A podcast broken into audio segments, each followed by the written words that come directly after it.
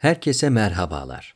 GZT Podcast ekibinin hazırladığı, Nihayet Dergi'nin sponsoru olduğu Ramazan Yazıları podcast'ini dinliyorsunuz.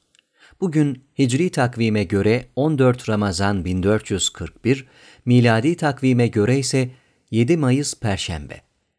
Ramazan ayı boyunca muhtelif yazarlardan en güzel Ramazan yazılarını sizlerle buluşturuyoruz.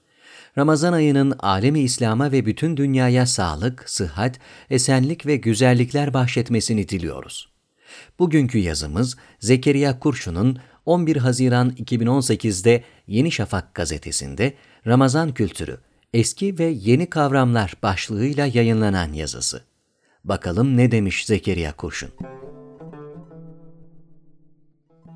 İbadet ayı olan Ramazan, orucuyla insanı ve insanlığı keşfettirir. Hidayet kaynağı olan Kur'an-ı Kerim'in nazil olduğu ay olması hasebiyle de akletmek, düşünmek ve keşfetmek için o yüce kitabı usulünce daha fazla okutur ve anlamaya sevk eder. Ramazan aynı zamanda mutlak bir paylaşım ayıdır. İnsandaki ihtirası törpüler. İmkanı ve gücü oranında başkalarıyla maddi ve manevi paylaşımı öğretir. Sonunda kültürümüzde bu kutlu günler bir kere daha yaşanır mı bilinmez diye inşallah bizden hoşnut olmuştur duasıyla uğurlanır. Ramazan aynı zamanda bir kültür ayıdır. Bütün Müslüman toplumlarda ibadet hariç farklı geçer Ramazanlar. Mesela Türkler İslamiyet'i benimsedikten sonra ibadetlerini İslami kuralların öngördüğü şekilde yaparken gündelik hayatta yer alan bir de dini, özellikle de Ramazan kültürü geliştirmişlerdir. Ama ne kadar iç içe olursa olsun zorunlu ibadetle bunun yanında gelişen dini kültürü birbirine karıştırmamışlardır. Bunun en bariz örneği herkese açık olan cami ile farklı meşreplere hitap eden tekkenin ayrı tutulmasıdır.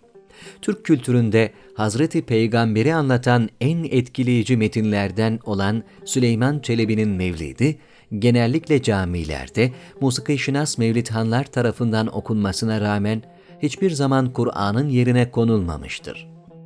Son yıllarda ülkemizde yeni bir Ramazan kültürünün geliştiğinde şüphe yoktur. Elbette yeni bir çağda yeni bir yaşama tarzı ve yeni ihtiyaçlarla gelişmeliydi Ramazan kültürü. Öyle de oldu. Çarşı, pazarlar, cadde ve sokaklar, salonlar, alanlar yeni imkan ve anlayışlarla Ramazan'ı yaşıyor. Bütün bunlar bir gün ya kalıcı olup kültürel bir mirasa dönüşecek veya yeni şeylerle yer değiştirip unutulacaktır. Gelecek nesillerden beklenense bu deneyimlere ibadet değil, kültür tarihinin bir öğesi olarak bakmalarıdır. Peki biz geçmişten gelen birikime nasıl bakıyoruz? Günümüzde maalesef Ramazan kültürü konusunda bilgi ve kavram karmaşası yaşanmaktadır. Bu yüzden herkes bidatını, hurafesini ve hatta keşif ve icadını eski kavramlara, özellikle Osmanlı dönemine dayandırmayı marifet saymaktadır. Oysa şimdilerde bilinmeyen bazı Ramazan kavramlarını gözden geçirip bugünkü uygulamalarla kıyaslayarak bunların eskiyi ihya mı, yeniden inşa mı olduğunu anlamak mümkündür. Osmanlı asırlarında Ramazan ayının girmesi müneccim başının hesaplarıyla takip edilirdi. Ayı görmek, rüyeti hilal mümkün olmazsa hesap devreye girerdi. Ramazanın girdiğine şüphe kalmayınca da kadı ilamıyla ilan edilir ve meşihat tezkeresiyle kayıt altına alınırdı. Nitekim Kadir Gecesi'nin ilanı bir Osmanlı kültürü olarak Hırkayı Şerif ziyaretinin başlatılması da bu hesaba bağlıydı. Paylaşım kültürü alabildiğine yaygındı. Herkes bir başkasına iyilik yapma yarışına girerdi. Tabii bu fiilen mümkün değildi. Sokak iftarları yoktu ama konaklar, zenginlerin haneleri herkese açıktı. En önemlisi de vakıf imarethanelerinin fakirlere hizmet vermesiydi. Elbette saray kamuya açık değildi ama sarayın herkese ulaşma usulleri vardı. Nitekim yaptığı yardımlar ve gönül alma hizmetlerini kavramlaştırıp medeni bir usule bağlamıştı. halkın en çok muhatap olduğu okul ve kışlalara, tekke ve dergahlara, kader mahkumlarına saraydan gönderilen erzaka, Ramazaniye denirdi. Böylece bunun insandan değil, Allah'tan gelen bir lütuf olduğu hatırlatılırdı.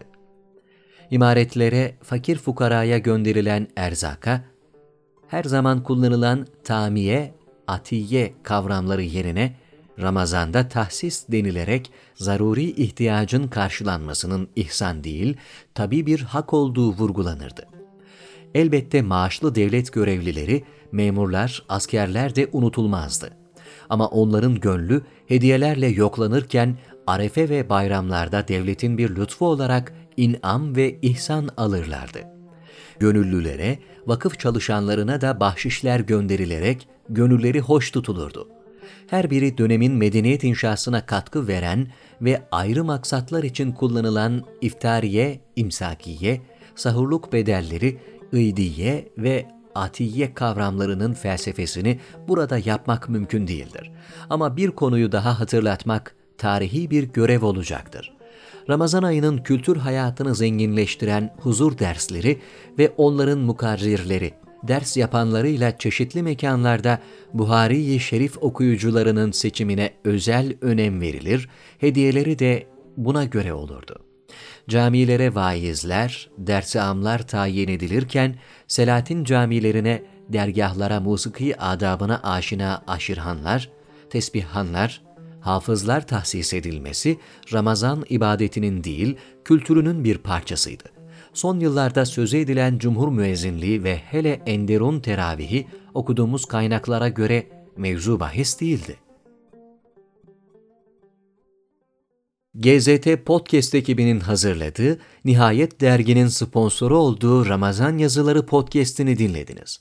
Bugün sizlerle Zekeriya Kurşun'un 11 Haziran 2018'de Yeni Şafak gazetesinde Ramazan kültürü, eski ve yeni kavramlar başlığıyla yayınlanan yazısını paylaştık. Bir sonraki podcast'imizde görüşmek dileğiyle. Hoşçakalın.